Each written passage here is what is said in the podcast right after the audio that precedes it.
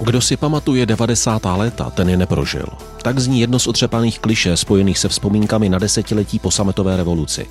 To kliše v sobě nese dobré i špatné, co se dělo. Nástup drog, kšeftů, podvodů a tunelářství, ale také opojení ze svobody z netušených možností, kdy najednou padly komunistické okovy a člověk mohl cokoliv.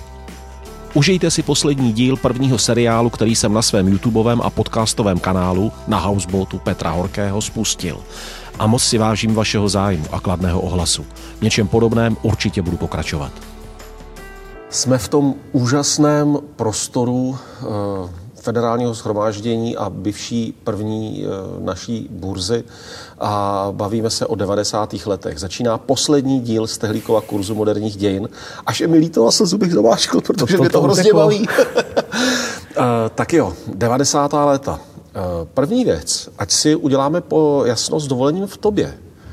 90. léta ne, nebudeš v tu chvíli najednou víc komentátor než historik? Od kdy minulost je eh, vzpomínáním, které si říkám po svém a od kdy to je historie? Tak my v tom máme takové metodologické jasno, kdy bereme pojem soudobé dějiny a eh, ten pojem, eh, který se k tomu vztahuje, že bychom měli kriticky zpracovat zažité. Uh-huh. Takže vlastně já už beru 90. léta opravdu jako dějiny, kdy už se samozřejmě otázka přístupu k pramenu, ale kdy už se jako máme ptát o tom, jak moc nás tyhle věci ovlivnily nebo kde jsou kontinuity, diskontinuity. Já vstupuji do 90. let jako 15 letý plus minus, takže samozřejmě to desetiletí mám v tom vývoji mezi prostě pubertou a koncem vysoké školy, takže už je, to bude možná součást vzpomínek. Eh, krásně by se zapadl, já, mě bylo 17, takže to je velmi podobné, takže oba zapadáme do toho rčení, kdo si pamatuje 90. roky, tak ten je neprožil. Přesně tak. tak fajn. Bylo to, myslím, právě ten první Havlův prezidentský proslov 1.1.1990, který začínal naše slovy Naše země nevzkvétá. Tak jak jsme na tom byli? Je to takový start, kdy to ohlédnutí se za komunistickou realitou bylo takové truchlivé. Ekonomika ve velmi špatném stavu, samozřejmě nedemokratická země, která se nějakým způsobem probouzela. Eh, velmi špatný ekologický eh, stav celé země. Eh, to jsme možná nezmínili ani v minulém díle. Prostě to, co je tady strašlivé, je prostě voda, lesy a to, jak ta země je prostě zničená, jak se k ní chováme. Tak jsme na tom přibližně byli a zároveň před námi byl výhled, že ta revoluce nekončila. I Havel měl ten étos, že vlastně mnohé ty věci vlastně nekončí, že on slíbil svobodné volby, že bude jako garantem toho, že to tak, dopadne a že se prostě odehrají nějaké změny. Ještě se v tom lednu tak úplně otevřeně nehovoří o kapitalismu. Uh-huh. Když už o měsíc později v americkém kongresu má svůj slavný projev, tak už se hovoří o, o tržním hospodářství, už se hovoří i o kapitalistickém směru. A to se vlastně stane, kromě těch politických tezí, velkým tématem do budoucna. Když se podíváš, přeskočím, ale pak se ještě vrátíme na témata voleb 1990, tak jsou to témata vyrovnání se s minulostí, uh-huh. je to téma ekonomické, jak teda e, dál, to znamená e, ne socialismus, ale něco jako lepšího kapitalismu. Taková vize, budeme se mít Budeme lépe. se mít lépe, budeme se mít pěti let jako Rakousko a podobně. No. Pak je tam velká ekologická linka, prostě tahle země je zničená, pojďme se o ní, o ní postarat. Takže to jsou prostě základní věci. A ty demokratické ideály jsou vlastně spíš jako opřené o to, už nechceme komunisty. Ale už jsou tady ty praktičtější věci. Musíme se mít lépe, musíme tuhle zemi v podstatě ozdravit, třeba v rámci ekologie. A to, to je to, s čím se jde do voleb eh, v tom roce 90. A pak je to taková ta dvouletka, která se víc ale zastřela potýkáním mezi Čechy a Slováky, než tím, že se tady odehrává vlastně nástup transformace celé společnosti, ať už politické nebo ekonomické. Myslím si, že se to týká i tady té dvouletky, což je doba, kdy premiérem byl Petr Pithart Českým premiérem. Českým premiérem, takhle, ano, důležité. A, a která se víceméně uzavírá tím rozdělením e, Československa e, 1. 1. 1993 na dvě oddělené země. A během této doby musela letět smršť zákonů, smršť změn, to si myslím, že muselo být takové tempo, protože když toho tolik za ty dva roky stihli v té, e, v té sbírce zákonů změnit, tak to muselo On, je papír za papírem. On ten hukot je obrovský již v první polovině roku 90, ještě než ty volby nastaly. Tady se mění spousta věcí, tady se řeší prostě velká témata, která by dneska už fakt máme jako za historii. Řeší se odsun sovětských vojsk, prostě velká role Michala Kocába, prostě tady jsou prostě tisíce vojáků, my je potřebujeme dostat ze země. Stojí za zmínku, že Michal Kocáb za to byl nominovaný na Nobelovu cenu míru. V no tom to, se moc nemluví. to velká akce. Eh, řeší se tady jako ve velkém naše mezinárodní zakotvení. To je otázka prostě Varšavské smlouvy, NATO, mm-hmm. naše mezinárodní smlouvy, jak máme co navázáno. Řeší se ekonomika i v rámci zákonů eh, ve smyslu toho, jako jak vůbec lze začít podnikat. Samozřejmě velkým tématem se stane během těch dvou let otázka privatizace versus restituce. Takže to máš celý balík vlastně věcí. Řešíme, kam vlastně patří mezinárodně, řešíme, jak bude fungovat politicky a řešíme ekonomický rámec, v kterém se vlastně bude fungovat. Je, je to neuvěřitelný balík prostě změn. A k tomu obrovská naivita obyvatel, Protože zkrátka, jak jsme byli těch 40 let v tom komunistickém lágru, když to takhle řeknu, nebo v těch uzavřených hranicích, ať tam nedávám prostě nějakam emočně konotující slova, ale když jsme prostě e, žili uzavření před okolním světem, tak e, ta naše tehdejší představa o tom, co to je podnikání, co to je svoboda, co to je demokracie, co to je volný trh, e, byly fakt platonické, jak když 13-letá dívenka sní o své první manželské noci. Tak to být jako musí, nehledě na to, že vlastně to, co řekl důležité, se otevře ta hranice a ti lidé se kouknou fyzicky ven, což předtím si nemohli ani představit. Já si pamatuju svoji první, to je pamětník, svoji první cestu z rodiči do Rakouska, kde jsme uh-huh. jako nahlíželi, jak to vlastně vypadá. To je ta jako obrovská snaha, že něco bude jinak a že, že prostě se to promění. Tady bych možná použil trošku odvážnější příklad, když si představíš člověka, který žije v dlouhodobém traumatickém vztahu nebo traumatickém okolí je zavřený, je prostě frustrovaný, je, jako jedinec. Kdybychom ze společnosti udělali jenom jedince a teď mu ty dveře otevřeš a dáš mu absolutní svobodu z jeho Co pohledu, počne? tak je to jednak jako ošahávání toho prostoru. A pak je to něco, co bych jako na společnost by se to nemělo takhle dávat, ale zkusím si to takhle hodit. Posttraumatický šok. Uh-huh. To je otázka, je možné všechno.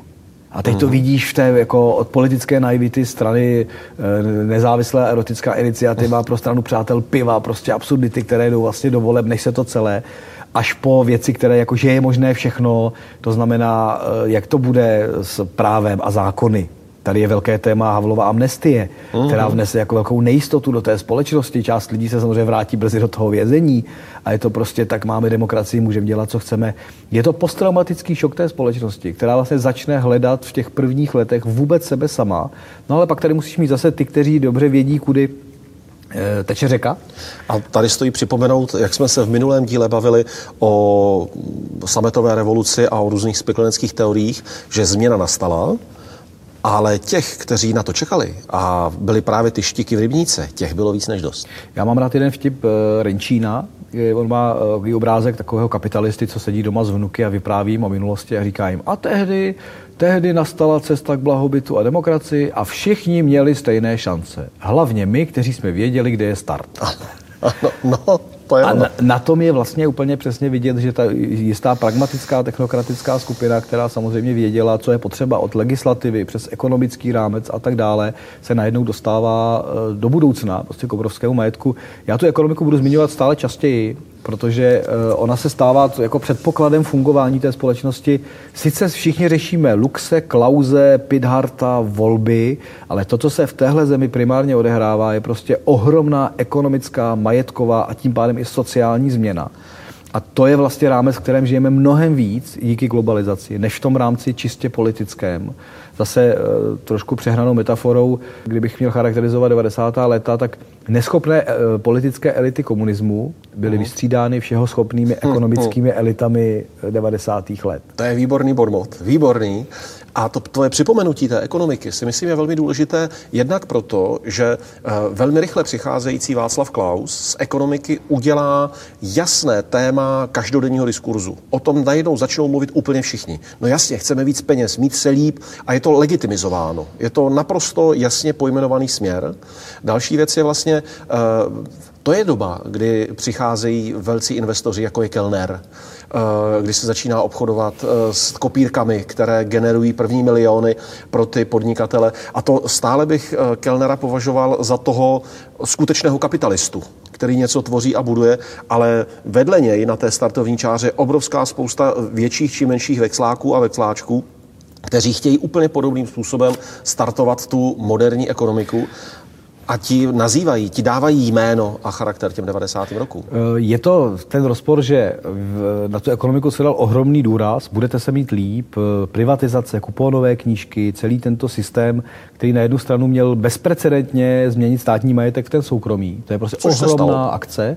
Dokonce bych něčem studentům přirovnávám, že to, že se Václav Klaus podepíše pod každou kuponovou knížku, je super politické PR. propagandy. Eh, druhá věc je, že eh, oproti téhle ekonomické eh, tsunami se nepostavil zákonný rámec. Ano. To znamená, tady se na jednu stranu dal poměrně velký prostor investičním fondům, které začaly agregovat ty malé, podnik, malé knížky a malé fondy a v podstatě vytvářet takový jako subjekt na, na trhu, který je mocný. To je prostě kelner, který na jednu stranu najednou přijde díky tomu, že je někým zainvestován k fondu, ten fond začne něco skupovat a co není nezajímavé, ten fond v jisté době si koupí pojišťovnu. Uh-huh. A v době, kdy ještě není sila liberalizovaný trh s pojišťovnictvím, tak kdo má informace o O všech. Jsou, jsou to jako, vel, jako velmi zajímavé strategie, ale ne, tahle nebyla jediná, tak to je jeden zákonný rámec, že ty fondy v podstatě nejsou příliš svázány odpovědností. K tomu je velmi zajímavé, když jsem četl paměti Petra Pidharta z 90. let, měl jsem stále neodbitný pocit, eh, že tehdejší český premiér narážel na to, že ani nebyla vůle, aby tu ten nebyla. zákonný rámec existoval. Nebyla. Vlastně ono se to tak jako hodilo. Takové to tiché zhasnutí, ono není zhasnutí, že se zhasne, ono je zhasnutí, že vlastně nemůžete vymáhat věci, které prostě jsou, ani v zákoně nejsou řečeny jako nezákonné. A další moment, který potom řeší až vlády Miloše Zemana, to už je až po Sarajevu, až po roce 97, kdy odstoupí Klaus, je, že tady je ohromný státní bankovní sektor, který prolívá peníze nevratnými půjčkami milionů, miliard lidem, kteří mají naprosto nereálné projekty. Jsou to půjčky. Ty lidé potom buď zmizí, nebo to přetransformují. A tady se prostě státní majetek dal do rukou lidem, že najednou máte jako miliardáře z ničeho. To jsou miliardáři ze státního majetku. Přijde mi, že byť každý uh, film, každé hrané zpracování historické epochy je diskutabilní a vždy někam ustoupí, myslím si, že třeba film Kmotr Mrázek, kde Ondra Vetchý výborně zahraje toho mafiána, může pomoci ilustrovat tehdejší kontext. Jako Mrázek, gangsterka s krejčířem, jako další film, který je samozřejmě trošku akčnější. To je přesně vidět, že když máte mantinely, když jste propojeni s těmi politiky, což také v podstatě objektivně bylo, když se prostě řeší půjčky na politické kampaně. Proto říkám, všeho schopná politická anebo až gangsterská elita tady má větší moc než ten politik, kterého si v jisté době jako kupují. A hlavně ta politika začne vypadat jinak. Když ještě zůstane u Petra Pidharta, On říká, my jsme třeba v roce 92 prohráli volby s občanským nutím, protože jsme nebyli politici. Uh-huh. Václav Klaus objel náměstí s jednou tezí a všechny přesvědčil a my jsme na každém náměstí vymysleli, vymýšleli nějakou jinou tezi, ale to není politika. A jestliže někteří lidé oblékli revoluci do ideí, cílů a myšlenek, tak si troufnu říct, že Václav Klaus, jakkoliv je diskutovaný a taky je za co, tak on oblékl uh, náš porevoluční nadšený pocit do konkrétních politických činů, slov a ideologie. Eh, jednoznačně. Zároveň jemu v tom jeho vidění světa samozřejmě třeba propadla sociální otázka, kterou si mhm. dodnes docela táhneme. To je, to je jeden ano, moment. Ano. Druhý, druh, druhý moment je opravdu až, až ta živelnost té privatizace, kdy třeba Pidhart a jeho lidé Eh, měli jinou tezi, eh, jak ty podniky prodávat, jak je dávat dál. Povedlo se jim to třeba u Škodovky. To, to je Pidhartova Petr, cesta. Ano, ano, tu Petr Pidhart do dneška to... považuje za velkou bitvu, kterou vyhrál. To, to vůbec ne, nebylo jasné. To není Klausova cesta. Dopadne. No ale pak se pod tím, když eh, my se strašně koncentrujeme na ty jména a pak tady bude padat Klaus, Kellner a může padat nakonec i Babiš a další. Mm. Ale teď se podívejme, jak ten stát vlastně funguje a co ti lidé dělají. Tady je zase teze, kterou jako rád používám, o té kontinuitě technokratických elit. Mm. Tady, když se třeba privatizují podniky, fabriky a řeší se, kdo je bude vést, takže nastanou nějaký, řekli bychom, až rekonkurzy na základě správních rad a dalšího. A jsou doklady někdy kolem poloviny 90. let, teď mě neberte přesně rokem za slovo, mm-hmm. že novými řediteli cirka u 70% těchto privatizovaných podniků, 70% se stanou bývalí náměstci. Mm-hmm. Revoluce náměstků. A to jsou lidé, kteří jsou kontinuální, jenom se ocitli prostě v jiném kapitalistickém systému, odhodili plánované hospodářství, rozumí tomu, ale vlastně fungují dál. Další moment, justice. Tady se vlastně nevymění soudci. Tady prostě 90. léta, proto třeba ani ty komunisty tolik nestíháme, protože oni sedí na těch soudních stolicích. Oni tam jsou, znají se mnohdy, ano. To je ohromná kontinuita. Takže najednou tady máš jako v tom, co lidé žijí, chodí do těch fabrik pracovat, kontinuitu vedení. Máš tady v rámci právního státu, byť se zákony mění, ale soudce zůstává soudcem, kontinuitu i v tomto. A pak se ptej o tom, kde ta normalizace skončila nebo neskončila. Ona v mhm. podstatě neskončí na tom náměstí v roce 89. Ona mentálně, a tady zase použiju ten posttraumatický šok, když se z něj oklepeš a probudíš se z těch 90. let, tak vlastně zjistíš, že z velké části eh, žiješ mentálně pořád to samé, jenom prostě se jako probudil z toho to opojného snu 90. po Mejdanu musí zaznít prognostický ústav tam prostě... Lidé, kteří od půlky 80. let fungovali, eh, mohli číst, mohli vnímat věci ze zahraničí a pak se ocitají na docela zajímavých místech. Klaus, Zeman, Dlouhý. Ale i Ransdorf. No, jejda. Ano, ano. To znamená, jako lidé, kteří prostě do toho vidí, to, to je ta startovací čára, která byla. A, a ale, zrovna tíhle věděli moc dobře, kde přesně ta startovací čára Ale samozřejmě ono to má eh, vlastně i ty politické konotace. Klaus je první, který pochopí, že OF nemůže takhle fungovat a vlastně se stane prvním předsedou strany OF a pak z ní udělá eh, občanskou demokratickou stranu. Další ohromný moment 90. let jsou média. Tady máš najednou svobodu slova. Ale ta svoboda slova je tlačená tím tou euforií. Tady nemáš kritické články na klauzovou reformu. Tady všichni si tleskáme, jak jsme tygr střední Evropy. A vlastně tu kritiku ani neumíme. Když někdo začal kritizovat, uh, spousta lidí oponovala Krylovi. Kolik Kryl, lidí říkalo, je nejlepší... kolik jsem měl rád Karla Kryla, ale teď jak furt není spokojený, tak teda mě začíná lézt na nervy. Kryl je téměř vizionář v tom, no. že on pojmenovává jenom standard, který vidí v Německu na západě, jak fungují soudy, jak funguje právní stát, jak funguje ekonomika a říká, to tady není. Tady je to v podstatě jako divoká rozkrádačka. Mnohokrát vzpomínám na Kryla. Já jsem jednou moderoval folkový festival, kde Karel Kryl o půlnoci nastoupil a někdy o půl třetí jsme ho v téměř násilím urvali divákům. A já jsem s ním pak skončil, že jsme do rána popíjeli a povídali si. Je to pro mě jeden z životních zážitků. A tehdy jsem se na něj zlobil. Přeli jsme se spolu, já malý cucák a proti mě veliký legendární Kryl. A když on říkal, já se bojím, že v této zemi nikdo nechce sednout ke stolu a porvat se o kus masa. Tady jsou všichni zalezlí pod stolem a čekají, co jim kdo hodí. To jsem, to strašně mi to rozčilovalo a furt mi to v té hlavě zní. Pořád to opakuju, pořád si to hmm. připomínám a xkrát si i ty lidi rozdělím. Je pod stolem, je nad stolem, jasně, jasně, jasně. Zase je to přednost těch mentalit, že jeho to strašně štvalo, že byl zkoušel konfrontovaný vlastně s pořád stejnou mentalitou. Štvalo ho rozdělení Československa úplně jako et, et, od etiky po jeho jako identitu. Říká, já jsem Čechoslovák že, v konečném úsledku. A štvalo ho, jak to ti lidé vlastně berou eh, a velmi u něj třeba, kromě toho, že právo, ekonomika, politika to kritizuje, on je velmi kritický ke konzumu. Uh-huh. A to je třeba ta kontinuita, kterou si neseme mezi konzumem 70. let a dneškem konečném uh-huh. důsledku. Uh-huh. Jestli něco 90. přinesli, tak prostě a teď si to zakonzumujeme úplně všechno. A když jsme byli u těch médií, taky je to prostě TV Nová, která se prostě ocitne v tom mediálním trhu a vlastně je tady najednou televizní masmediální formát, který je jako bavící. Teď se začínáme se bavit v těch devadesátkách k smrti. Budeme se mít lépe, Uh, ubavíme se k smrti, to, že nám zákony moc nefungují, to, že ta politika je trošku spojená prostě s tím přerozdělováním obrovských majetků, to, to je prostě realita. A zase historik by měl podstoupit a říct, uh, bylo to nutné, bylo to možné, byly nějaké alternativy, ona prostě takhle obrovská transformace vždycky ponese nějaká jako znamenka, ale otázka, kdo její tváří. Pokud je to člověk, mhm. který vlastně vzývá volný trh a téměř jako dělejte si, co chcete, protože si s tím neviditelná eh, ruka trhu poradí, no tak pak důsledkem není to, co se stalo v 90. letech, ale důsledkem je mentalita našeho zákonodárství, která umožní takový exekuční zákony, že dneska jsou jako statisíce lidí v existenční krizi v téhle bohaté zemi. Uh-huh. Takže uh-huh. ten přenos uh-huh. 90. až k dnešku je podle mě i v tomto, že ta politická mentalita eh, to, té obrovské transformace byla vedena, když to řeknu zjednodušeně, trošku na sobectví. Prostě já se budu mít dobře.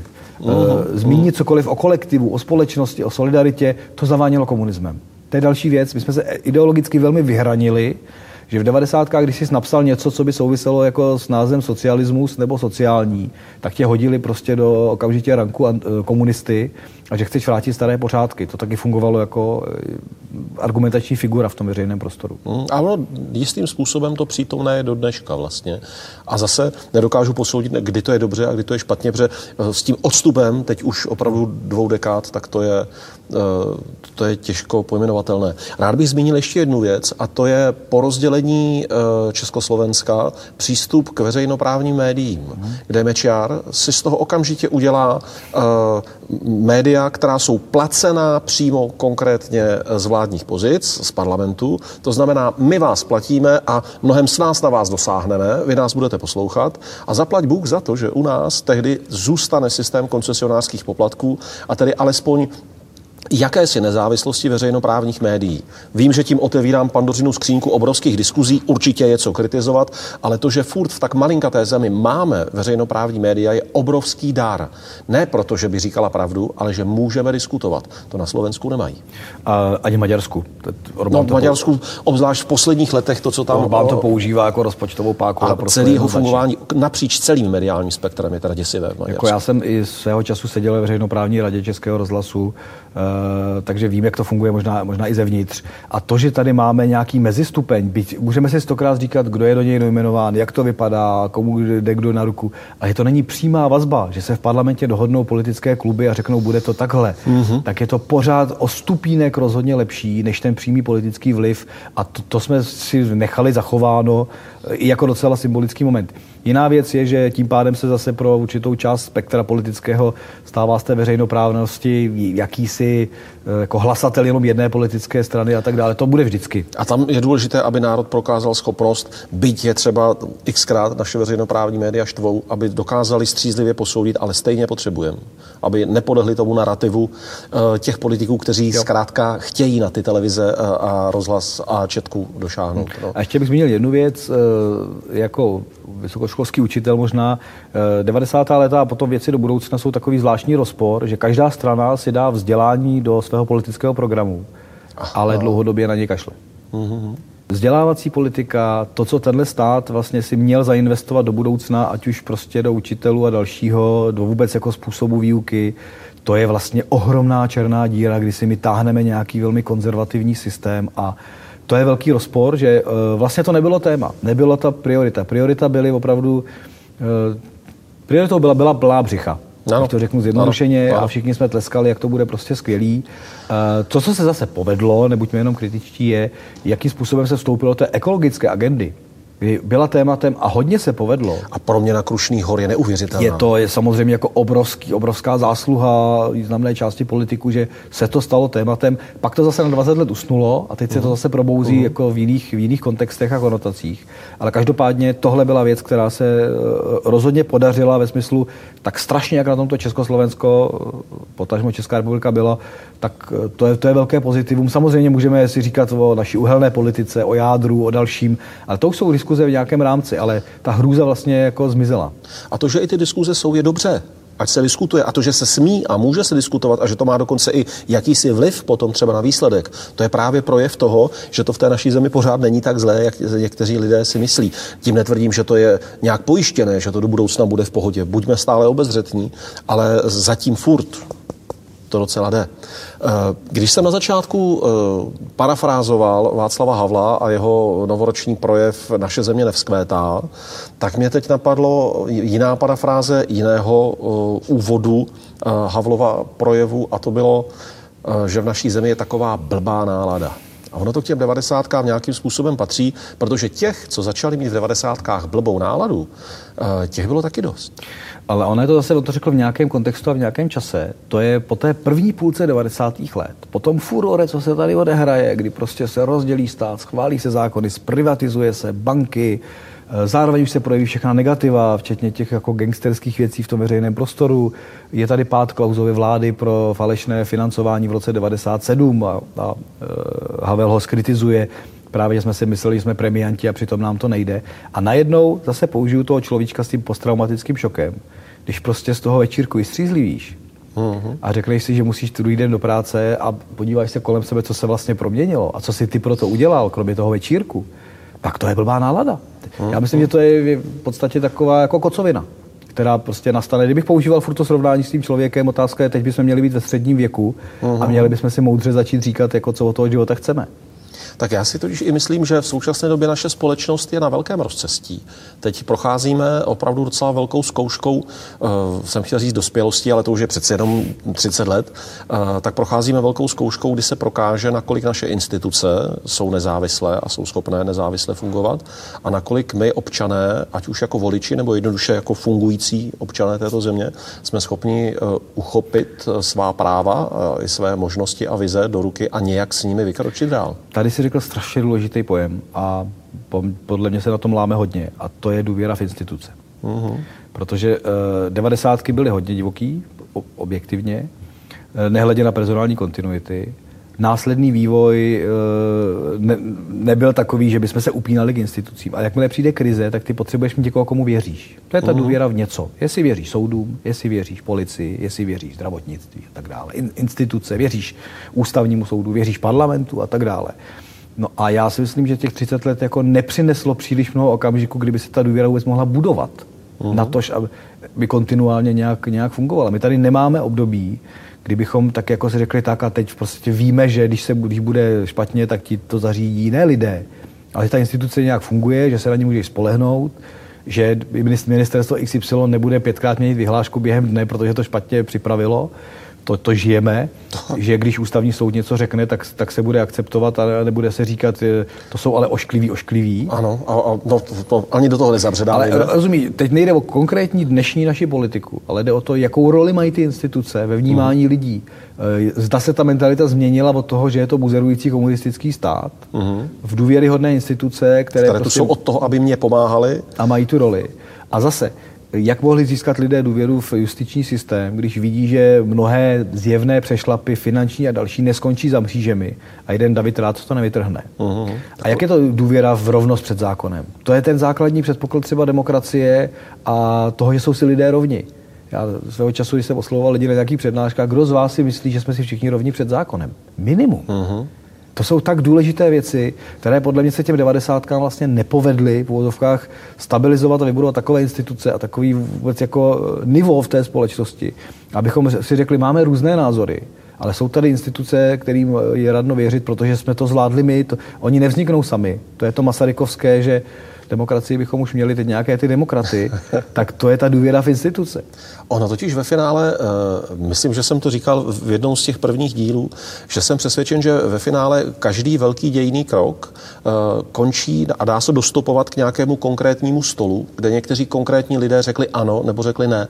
A u těch institucí uh, je důležité, aby ti lidi na těch pozicích těch institucích sebrali svoji osobní odvahu a byti nemusí opírat jen o svá rozhodnutí. Oni mohou opřít, vždyť tato instituce má tato povinnosti, tato práva, tento úkol a já nedělám nic jiného, než že dodržuji to, co tato instituce má být, tak i toto vyžaduje hmm. jistou osobní odvahu a to teď vlastně v těchto dnech uh, hraje velikou roli v naší zemi. A zase jsme u těch pod stolem a na stole o té uh-huh. osobní odvaze, že stejně jde o to, jestli nad tím mávneš rukou, zavřeš oči a zachováš se takzvaně normalizačně, aby to přes tebe prostě přešlo nebo jestli budeš sám aktivní v tom veřejném prostoru nebo, nebo jinde. Tady já teda cítím ohromnou mentální kontinuitu těch eh, komunistických let, že nám chybí to jako rozhodování, schopnost do toho vstoupit, i když do toho vstoupíš, tak s nějakým rizikem. A to je to. My nechceme to riziko. Mm-hmm. To je mhm. další věc, eh, co se nám jako nepřenesla jinak dál. Prostě to riziko není. Ale zase, abych nebyl úplně negativní, najdu nějaký pozitivní moment. Máme za mě, když to srovnávám a čtu a dívám se na to, třeba velmi dobře napsanou ústavu.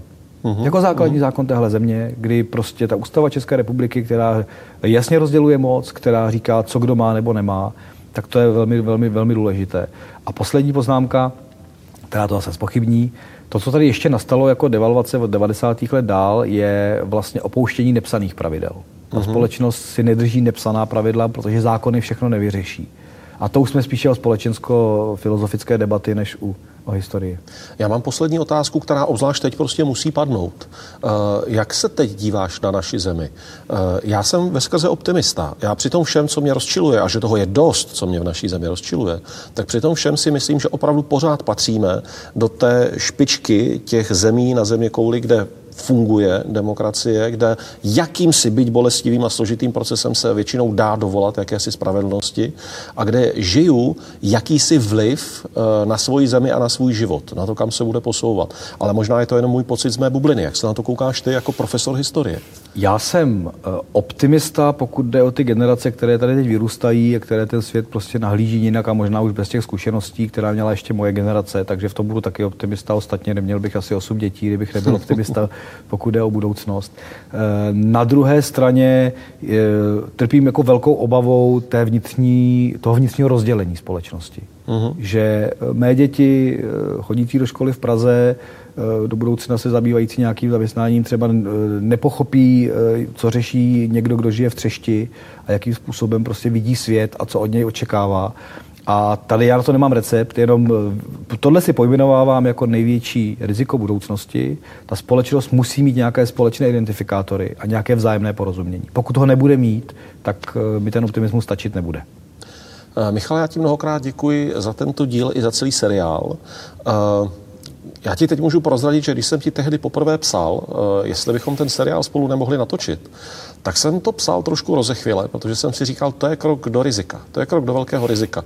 Eh, když prostě univerzitní profesor eh, reaguje na vlivného politika, který teda historicky blábolí, a nabídne mu ve veřejném prostoru kurz, a pochopitelně politika to urazí, namísto toho, aby na to byl schopen reagovat nějak rozumně, tak už to je krok odvahy.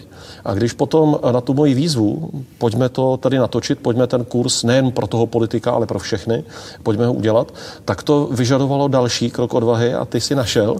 A to si myslím je právě jedna z těch věcí, které jsou potřeba, protože už jenom to, co se diskutuje pod těmi jednotlivými uh, pořady. Uh, v tuto chvíli jsme na začátku roku 2021 a těch 10 dílů má dohromady nějakých 150 tisíc zhlédnutí a pokračuje dál a dál, eh, tak už toto považuji za velmi důležitou věc. Tak ti za to mnohokrát děkuji. Já děkuji za tu možnost a už jenom to, že jsme sledováni a že se diskutuje na těmi tématy, tak to je samotný předpoklad, že ta věc má smysl.